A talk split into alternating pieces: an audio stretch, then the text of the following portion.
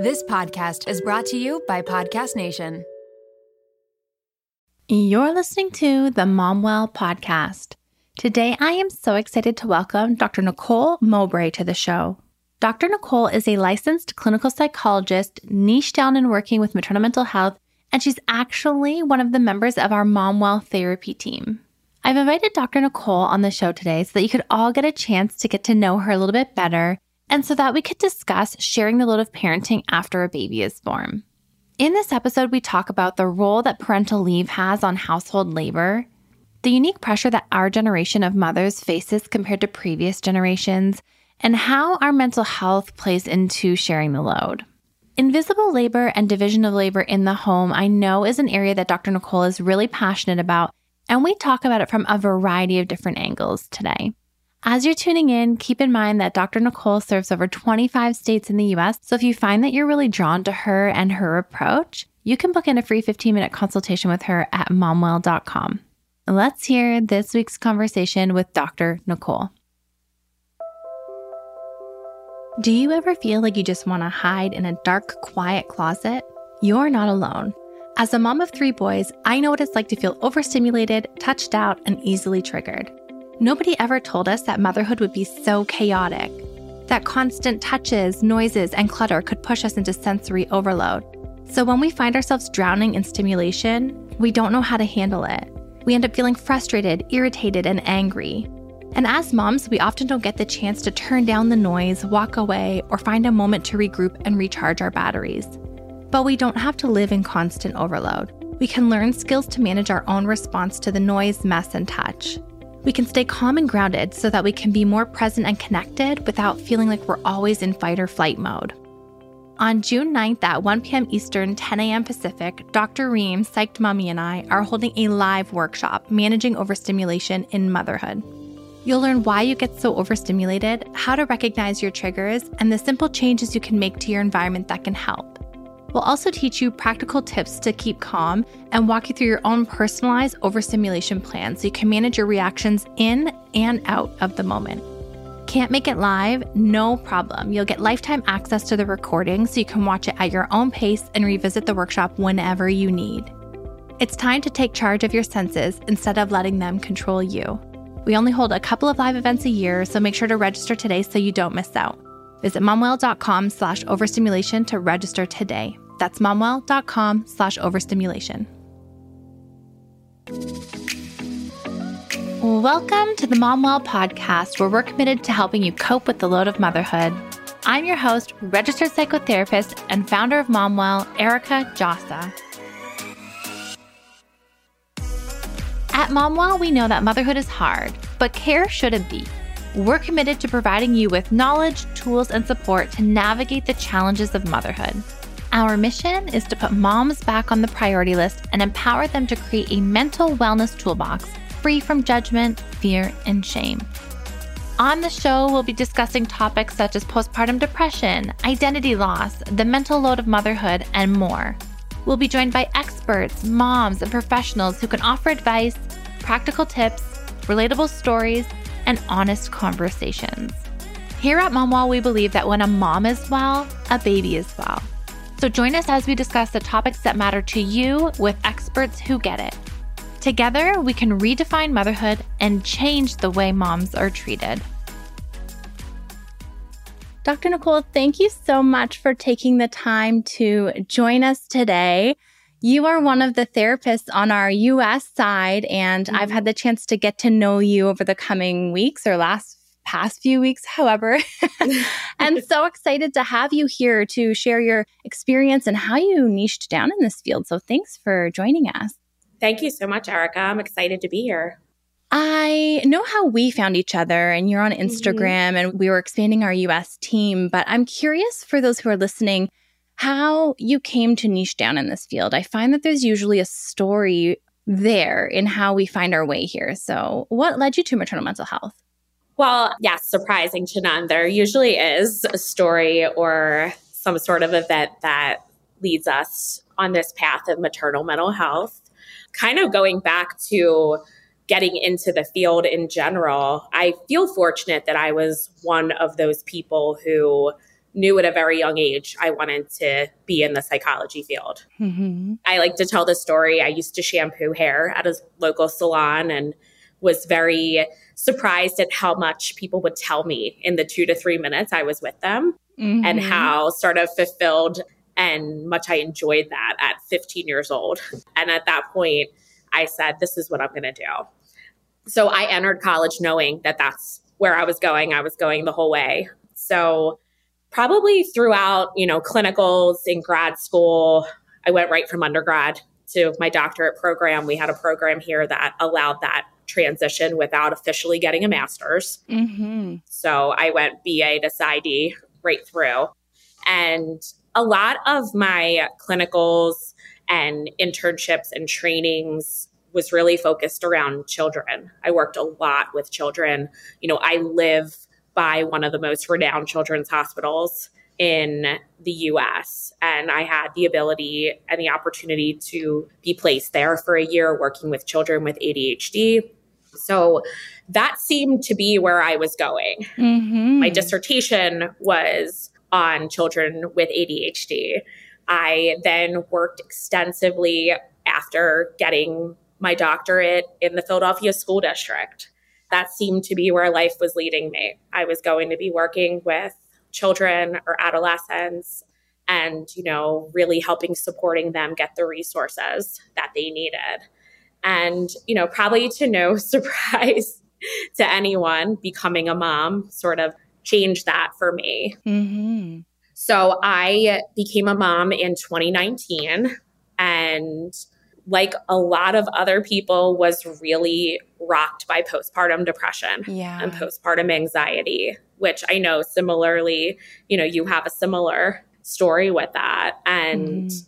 i didn't know what happened i felt very confused and very shocked that i had the training and the resources yeah and the support at home why didn't I know how to cope with this?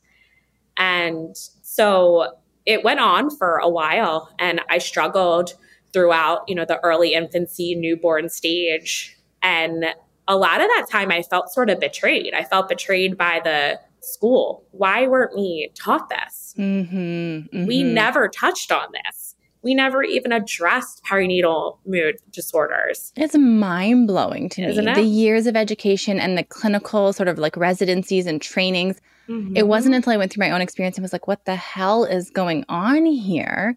Right. That I learned of Postpartum Support International and other trainings to niche down in this area. But what a like failure of our education, you know, to not mm-hmm. have this mm-hmm. as a highlight in our training. Yes. Yes, absolutely. And, you know, 10 years, 10 years of my life of schooling and thinking that, you know, oh, if something happens to me or I ended up in a situation where I need some support, like I have so many tools and coping skills. And here I was yeah. feeling so lost. Mm-hmm. And so I started coming out of the weeds of the new mom phase of my life. My daughter was about nine months and I was starting to feel some of that weight lifted off. You know, I started really prioritizing my health and getting back to doing things that felt more like myself before becoming a mom. And, you know, then the pandemic hit mm. and was sort of like a whole new level of anxiety and stress that sort of came into play. And I saw all the moms and parents around me who were dealing with a whole new level of stress. I mean, I had a 10 month old who was learning to walk, and I feel fortunate that I was home for those moments. But I'm seeing these parents that are all of a sudden thrown into, you know, teacher, full time mom, you know, taking care of their house. And I just felt like I need to do something this is where I need to push forward mm-hmm. in my career. It's such like a mind F right now. Right. As we are on I guess the other side of COVID in the sense that mm-hmm. just a couple days before we were recording this, I think it was the CDC announced that like COVID is officially over. Right. And to think back to that time for new moms, for parents, for mothers, and the things that revealed about how we perceive a mother's role and how we value their time or don't value their time. Yeah. I know that we in coming today are going to talk about some of those pressures and and leave and and some of the things. I think in the US particularly to that mom's face just thinking back to like how telling and revealing of a time that was. You know, you've got mm-hmm. partners sort of in their designated office having uninterrupted meetings and then mom right. trying to maintain work with a child crawling like over her shoulders, you know? Mm-hmm. It wasn't like a wild time for people to cope through. Totally. It almost feels in some sense like this alternate reality that we went through that yeah. that we're telling someone else's story but here we were and the effects of that sort of surplus of responsibilities and mental load and all of that invisible labor that went on to you know primarily moms during that time just was completely eye opening mm-hmm. so i think at that point and i sort of you know, took a step back to reflect where I wanted to sort of move forward with my career. I took a year long course. I became certified health and life coach. I took some master courses there to be a transformational health and life coach to just really understand sort of more about the mind body connection and all areas of wellness that can really impact this time mm-hmm. for moms. And then you know, still was drawn to working with moms individually in the therapeutic setting. So, kind of got yeah. my way back into private practice and came across MomWell and yeah. feel like this is sort of one of the first jobs within this field that I really feel like it's truly authentic to where I want to be. I love our team in that they're like mm. so passionate about the work that they do. And we right now with the size of our platform still have the time to interview each person and get to know them and sort of get a sense for that mm-hmm. and like passion and a real unique uh, like story maybe of their own but not that's not even necessarily a requirement but just like a passion for this work right is so important i see this work as like so many things advocacy work mm-hmm. you know mm-hmm. therapy work there's so many pieces to it and it's got me thinking about. So, right now, I'm working on some back to work resources as we're going to launch some new workshops and mini courses soon. Mm-hmm. And how to bridge this back to work transition for moms. And as I started to like research and get down the rabbit hole, and, and you and I have had a couple of conversations, it's like when are you going back to work, first of all? And I feel like that has a drastic impact on how you will adjust mm-hmm. going back because in the Toronto area, I had the option of a 12 month or 18 month leave. Now, it is a paid leave. It's paid at like a very reduced rate, but it is paid and our job is held. And so there's a lot of like privilege or benefit that comes with that. I was more than ready to figure out a transition right. back to work. I couldn't wait to get out of the sort of mundane day to day of just being primary caregiver. And when I first started this platform back in 2019, I got a real quick education on the fact that that is not the reality for mm-hmm. so many mothers and women. So, can we talk about this like leave situation a little bit and it's maybe its impact on adjustment because man, there's so many variables there. Yeah, it's a hot trigger topic for sure in the United States. There is no mandated paid maternity leave or mandated maternity leave at the federal level. Yeah. At the current time, there are states that do have those options. And we have FMLA here, which, you know, basically guarantees our job. There's certain criteria that needs to be met, but there is no pay for it. So that's a whole other avenue and like a level of stress and prep that has to be considered during pregnancy or even in the child planning years that right. the decision how many children you know maybe someone wants to have more children but the fact that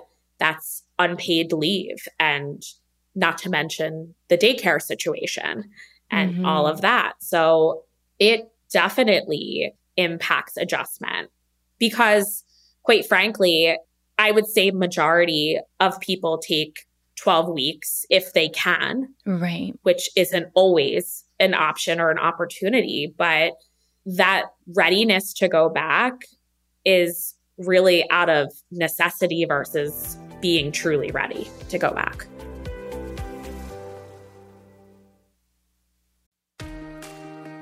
One of the most relentless mental loads is being the juggler of medical appointments.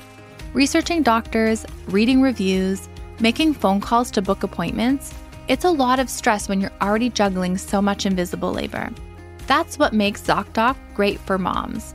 ZocDoc is a free app and website where you can search and compare hundreds of types of highly rated in network doctors, including mental health providers, and instantly book appointments with them online. ZocDoc has doctors of all specialties, including therapists, psychiatrists, and psychologists, with verified patient reviews so you can make sure they check all your boxes.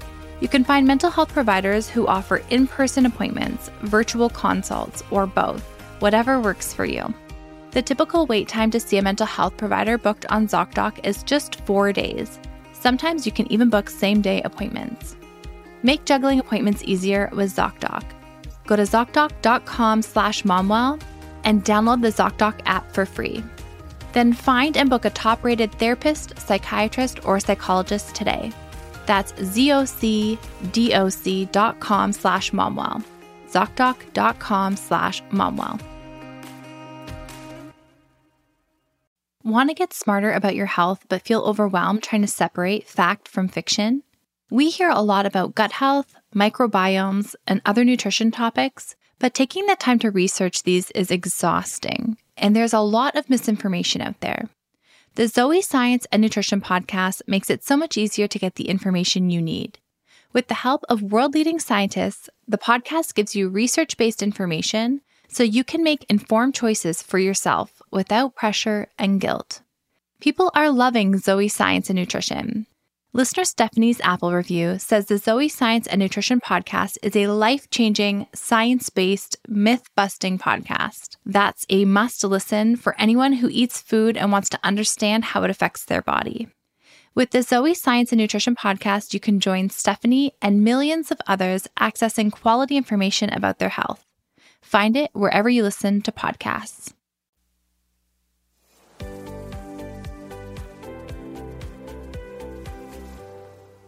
This is something that comes up a lot is feeling like no choice. Like I don't have autonomy. This isn't a choice. Like I'm doing mm-hmm. this against my will or because I have to. Mm-hmm. And it's a really challenging place to be because when we talk about vulnerability factors for postpartum depression and anxiety, for example, we're looking at, you know, our attitude towards the pregnancy and postpartum period. We're looking at relationship satisfaction. We're looking at stressors and life stressors like financial stressors and things. It's multi layered. Mm-hmm. When we're mothering in a system where even just going into birth at the hospital comes with an invoice, and then your job is not guaranteed, or you're taking unpaid leave, it comes with so much stress and pressure from like out the gate, like from our very first, you know, step into this role. There's just so much pressure that comes with it. So much pressure. And, you know, it's not just on the mother's end. If we're at this stage for maternity leave, you can imagine what paternity leave looks like. Yeah. In the US as well. So you're sort of entering this under the expectation of how quickly can you get back to work. Yeah. And also, you're going to get there without having any sort of husband or spousal support home with you. Mm-hmm. Yeah. And I imagine that going back to work when you've got a six week old, a 10 week old, a 12 week old versus like mm-hmm. a six month old or a nine month old, like just practically speaking, mm-hmm pumping. And you know a six month old might be on like squishy pouches and some solids and it's less of a demand on you for milk potentially. And so this adjustment back and the time you go back are so like the challenges to each stage i think are so unique. Mm-hmm. yeah totally. And just the level at which you're sleeping You know, you probably are just maybe getting some regular sleep and it's okay, well, you're back to work now too. So juggle that on top of that and all of the expectations that go along with being a working mom and managing a household. Mhm. Mhm. You had mentioned paternity leave. And it's interesting because here the leave also is paternity leave. Like either parent can take the option, but the percentage of fathers that take the option, even though it's available to them, is a whole other story because mm. how we're socialized and things. Right. So it's interesting that in a culture or environment here where it's available to dads, they very rarely take it but yeah, maybe that's a whole other conversation can of worms for another day. But I'm just thinking through these pressures, and it feels like this pressure cooker just, I don't know, doesn't set moms up to like ease into their role, right? Like Mm-mm. it puts big, I don't know, vulnerability factors into play for this transition, which I know that there's a lot of conversation around like, is it postpartum rage or does like society just not support moms? Or is it depression mm-hmm. or are we just not supporting new parents and things.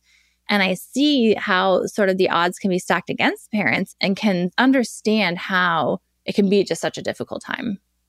Right. And what comes first? Is it, you know, sort of these pressures that are perpetuating the rage and then leading to the postpartum depression? So it's really just sets moms up.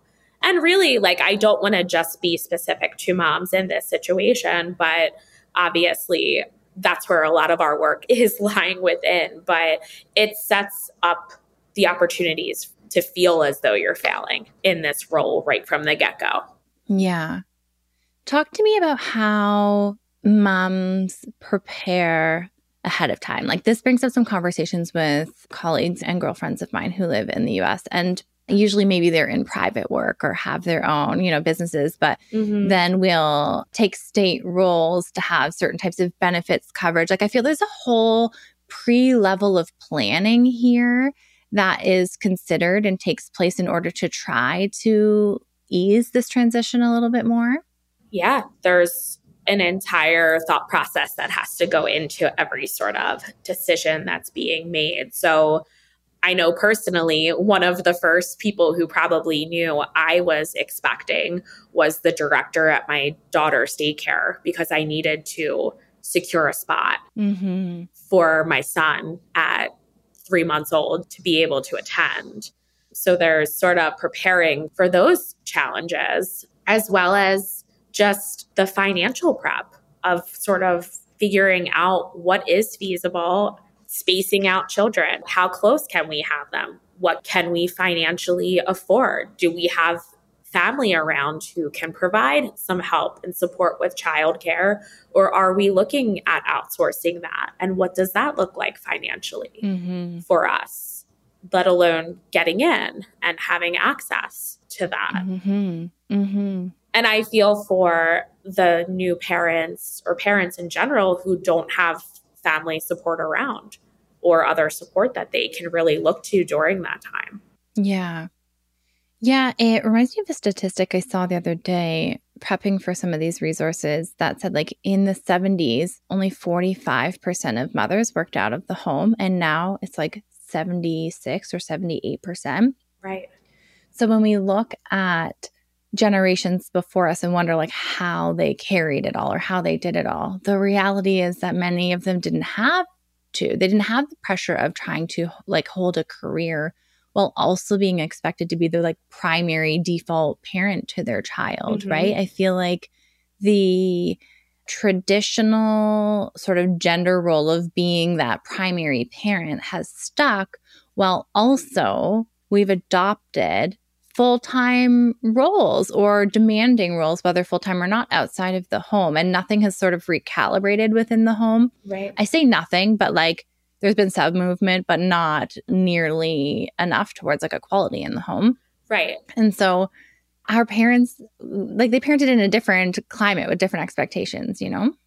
I think parenting in general, the term, what did that mean 40, 50 years ago? It was the level and the depth that we view that term and everything that goes along with it is a lot different these days. And even the concept of maternity leave, that's such a hot topic in present day when two working individuals in the home is so prevalent. But it's something like my mom didn't understand because she wasn't working outside of the home. So that transition back to being a working mom didn't really land. It wasn't something to relate to. And, you know, we are parenting under so many different pressures these days. We have access to so much information that our parents did not have access to. And in a lot of ways, it's so beneficial to have that. But we're sort of in this information overload state that can cause a whole other level of confusion or anxiety too. Mm-hmm. Not to mention social media on top of it. Yeah, I see that. I think that there are these like societal pressures, there are these internalized pressures that we carry. Mm-hmm. And there's so much information. As you said, it kind of feels like it comes from all angles. And it really is a perfect storm for an invisible load that brings us to burnout, right? Like it's right. The, when pressures are coming at us from all areas, it eventually becomes so much that it's hard to carry. And when we're talking the invisible load and the pressures, whether it's like in the planning to go back to work phase or the finding childcare or in the transitioning back to work and dividing out of the household responsibilities, like how can we work towards a more free form of motherhood? You know, like the pressures are there, but I think that some of them I say are optional, but I don't mean that in like a way that is light handed or like I think that we think we have to carry them, but some we don't. And I'm curious, like, how can we relieve the pressure off the valve a little bit and and recalibrate? So I think it's important sort of going back to basics, you know, from an evolutionary standpoint, thousands of years ago, when you think about parenting and motherhood, we had that village. Mm-hmm. We were parenting in communities. We were, you know, having communal meals and older siblings were helping with younger siblings. And now we have sort of this idea of small nuclear families in these homes that are both working and away from family that the expectations and the societal norms have changed, but like our capabilities aren't really different. We still need that community mm-hmm. and we mm-hmm. still need the village. So, you know, one thing that I you know, before sort of addressing how to do that within the home and everything is really finding those resources. And if you have the opportunity to outsource and ask for help with any aspect, especially during that newborn phase that you can, mm-hmm. um, I mm-hmm. think is so key.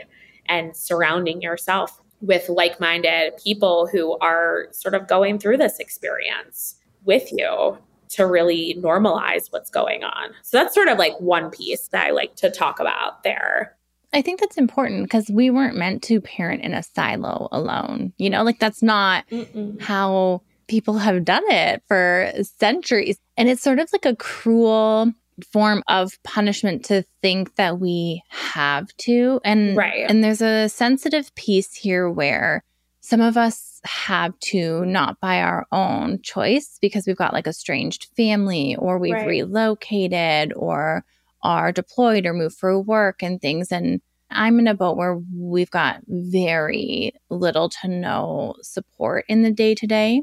And that has been extremely challenging with, especially when the boys were really little and all kind of in intense sort of dependent phases. Mm-hmm. But we opted to try and find some affordable childcare to ease some of the like any of the supports we have essentially become supports that we have paid for and put in place and there was times where that was very minimal because I was reduced income and off of work and mm-hmm. and there are times when we're back in our career and that might seem more feasible but sometimes that is the only support or then there's the community of our mom friends and our chosen family and our mm-hmm. chosen people as well Definitely. I think it's important in whatever capacity to ask for help without feeling as though you need to owe someone in return mm-hmm. and pay mm-hmm. that back, especially during that phase with young kids and easing back into working.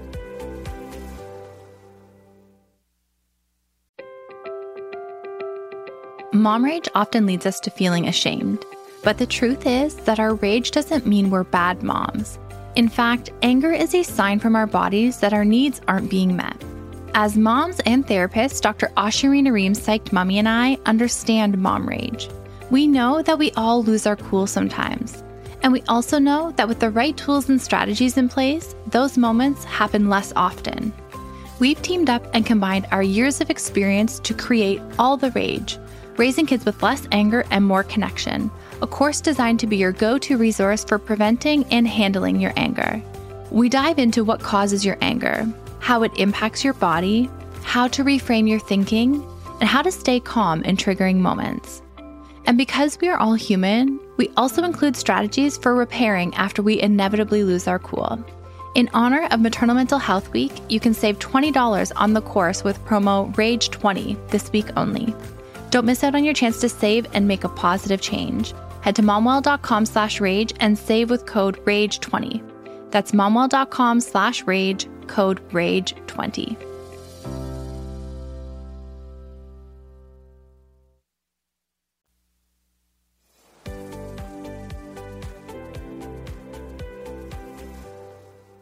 How can we, I say redistribute or share or like bring our partner into this invisible load? Because I feel like we don't even know how to name it sometimes or the pressure that we're under. And this is why our invisible load posts do so well on the feed because mm-hmm. the responses are like, oh my gosh, this is it. I had no idea that it was all of this, you know? Right. So inviting our partners in to share in a load that we have a hard time articulating is really difficult, right? It is. And, you know, the challenge with the invisible load, of course, is that it isn't visible. Yeah. So, how do we sort of make it visible? And I think ongoing communication with our partner around the concept of time hmm. and how each person's time needs to be valued. And, you know, we both have the same amount of time. So, how can we make this distributed more fairly? or that we're each sort of feeling as though we're not underwater with all the tasks that have to be done. You know, I think it's an ongoing discussion and checking in and mutually establishing together where the non negotiables are. Mm-hmm. What are the things that absolutely need to be done? And what are some things that we can let go when we're in this season? Mm-hmm. Those, I say, like air quotes like optional ones where mm-hmm. maybe they're not urgent or they don't need to be done today or they don't need to be done to the standard at which we're expecting ourselves to do them. Right. And there's like a path of ease we could choose instead of like a path of perfection. Mm-hmm. But one of the things that you mentioned about time that really comes up with clients is this feeling like we need to protect our partner's time because they're the ones that are working outside of the home or they're the ones that are mm-hmm. getting up mm-hmm. for work. So we've got to get up for all the night feeds. So, this concept of not seeing our own time as on equal footing mm-hmm. comes up a lot. And not even that we intentionally recognize it as that, right? Like it's this belief that is just operating in the background. Yeah. Or that we can just multitask to the point of, you know, making everything work in the household without asking for help because we're better at it than than our partner is just such a huge misconception. Yeah, lean into that a little bit more for me because I do hear that like, "Oh, but I'm a better multitasker or I'm better at managing this." And I think that we're socialized to have more practice in these areas, you know. well, I think in a lot of ways we feel as though we don't have a choice. Yeah. We have to wear that hat in the household. Some of us may feel as though we don't trust our partner to complete a task from start to finish and be able to remember all the components that go along with that. And in a lot of ways, I think we have to sort of taper our expectations. It's not a one time conversation, it's an ongoing collaboration of establishing the values in the household and the level to which we want things to flow and how we want it to work to the point that we're both able to get what we need and feel supported along the way mm-hmm. and that everyone's sort of happy. Yeah. It is that we're expected to carry these things or we're expected to be good at this role. I was actually just having a conversation with somebody about this where as somebody who was diagnosed with ADHD in like my 30s, and this is a really common experience in motherhood for people because the executive functioning to carry myself as an adult through my life was there. And that's even debatable. And then enter motherhood caring for three children and everything about the societal expectations for this role is that this should come easily to me and I should be able to have, mm-hmm. you know, things in tip top shape and be able to pack the diaper bag and not forget things and to be able to do all of these things. Mm-hmm. And then getting in this role and realizing, like, wait a minute, like I'm really struggling with this. So I think that we've been expected to do it. So we are potentially better at it. Mm-hmm. And then there are those who maybe are neurodivergent or who struggle with their mental health and ebbs and flows in their capacity with their mental health, who maybe even like struggle to be good at it or to be functional in those areas. And like again, when we talk about the pressures that set us up to feel like we're failing, it's one of those things where these expectations have set me up to fail, you know, from the beginning. And mm-hmm. I think that once I realized that and I realized that, wait a minute, I don't have to carry all of these things by myself. Like, where did I get that message that I had to? Right. And I diversified the tasks with my partner. We both became more confident and more successful in our roles. Right. Because, like you said, we're sort of set up this way from the get go. So we enter motherhood under these assumptions that we have to do it all. That's our role, mm-hmm. you know, that mm-hmm. it's innate.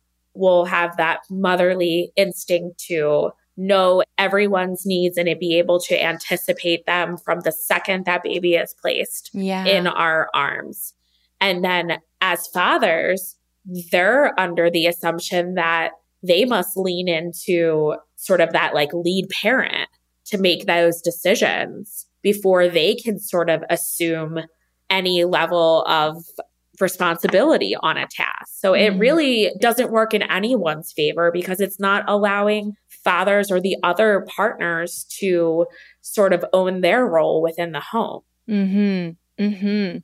Yeah. And then the pressures to like work and provide and maybe throw themselves right. into things that are outside of the home in order to provide for the home and not necessarily show up in the home in the way that we desperately feel like we need them to if we're drowning in our own experience. Right. Right. Yeah. All of these pressures make motherhood feel difficult. And I think mm-hmm. that it is important for us to acknowledge these pressures and to put some language to them to say that the context in which you're mothering is difficult and is hard. And it's not because you are not doing it right. Mm-hmm. Because what I mm-hmm. see happening is feeling like we're failing, internalizing this as not being good enough, feeling like I have to do better in the morning or I have to do more and be more and perform more in this role that I don't know, it gets internalized. So part of acknowledging these pressures in the context in which we're mothering is to say, like, hey, wait a minute this is difficult and for a mm-hmm. lot of different reasons. And it's not because you're doing it wrong, you know?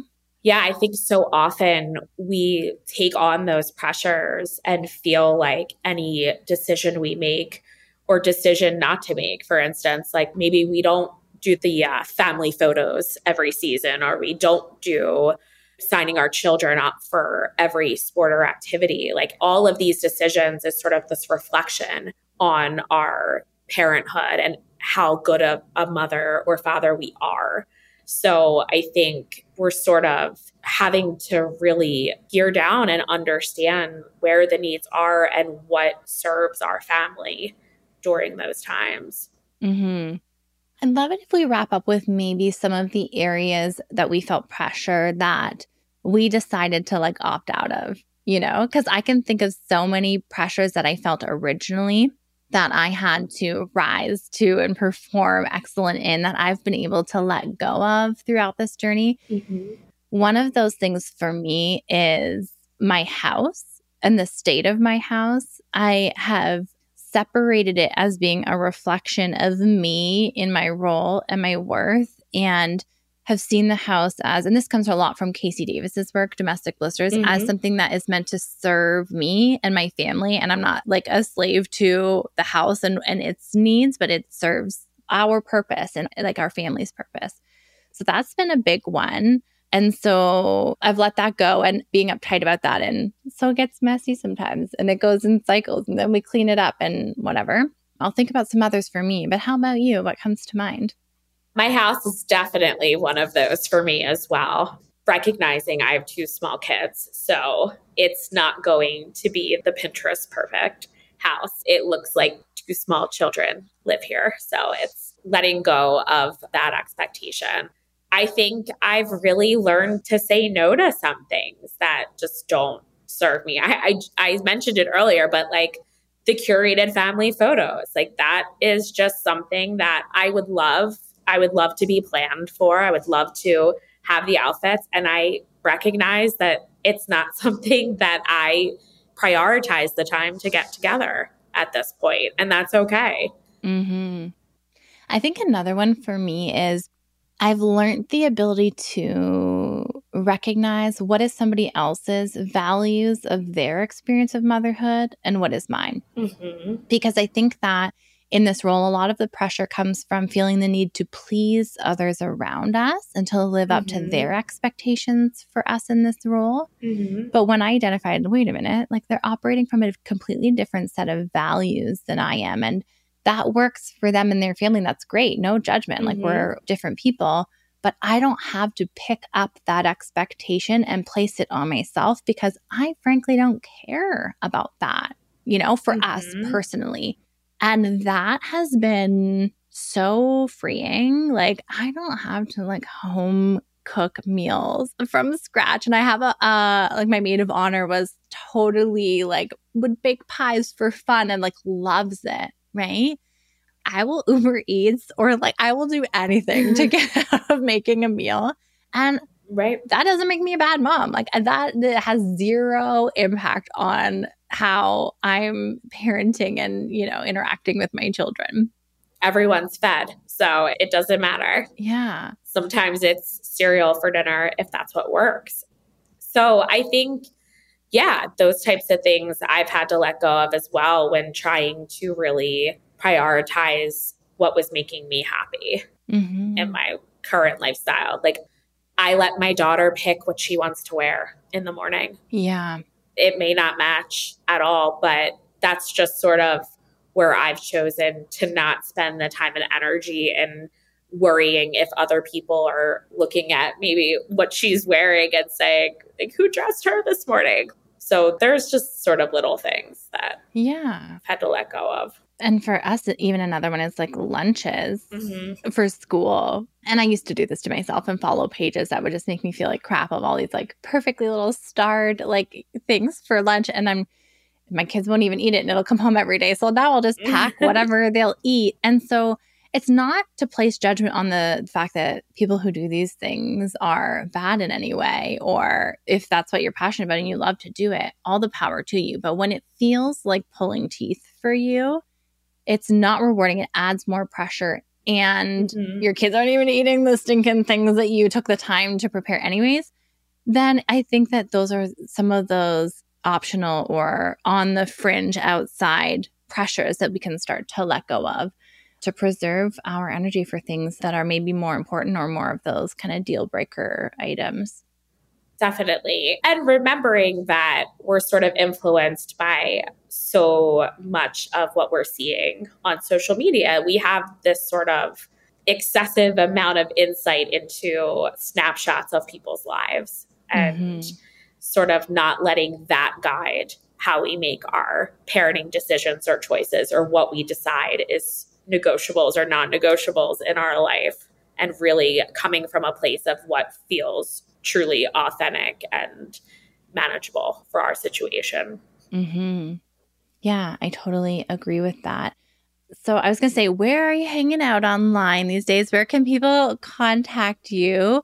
But you are one of our US Momwell therapists that serves like 25 states, yes. of which they can click through to learn more about how to book in a free consult with you. And some of the areas I know that you're really passionate about are this invisible labor and how to divide out this load. And what Mm-hmm. how about any other interests for those who might be looking to book in with you? What other sort of niche areas do you focus on? I really love working with moms who are currently pregnant, also to help ease that transition and prep for for motherhood, and also the transition into motherhood, as well as the impacts it has on the relationships there. Yeah.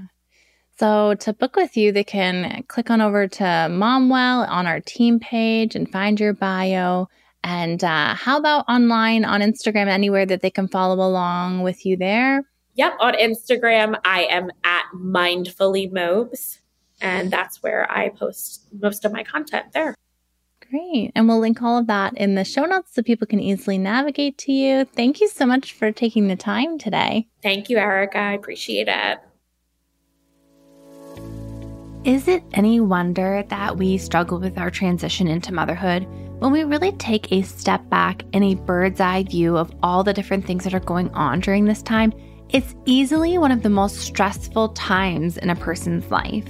I actually remember a professor of mine saying when I was in school that families with young children and new children in the postpartum are in crisis. It is a time of crisis for many families in how they navigate and adjust. But when we look around and this is just expected of us, and we don't know what our baseline should be or whether what we are experiencing is normal or not, we just fall into a thought trap of assuming that we are flawed in some way if we are struggling or we can't keep up, and don't realize that there is help or support and that it doesn't have to feel this way. We have a Canadian and US team that serve all over North America. To find out if we're currently serving your location or to request that we add services and expand to where you are, head to momwell.com. That's momwell.com. I'll see you right back here, same time, same place next week, where we are being joined by Dr. Dan Singley, helping us understand the invisible load of fatherhood. You don't want to miss it. I'll see you right back here next week. I can't even begin to tell you how happy and honored I am that you choose to spend your time here with me each week. If you're looking for resources or links from today's show, or you need a refresh on anything we've talked about, visit our show notes. You can find the link in the episode description, or you can head directly to momwell.com slash learning center. To join the Momwell email list and be the first one to know about new episode drops, insider info, or freebies, head to momwell.com slash newsletter. Join me next week. Until then, remember that you have to be well to mom well.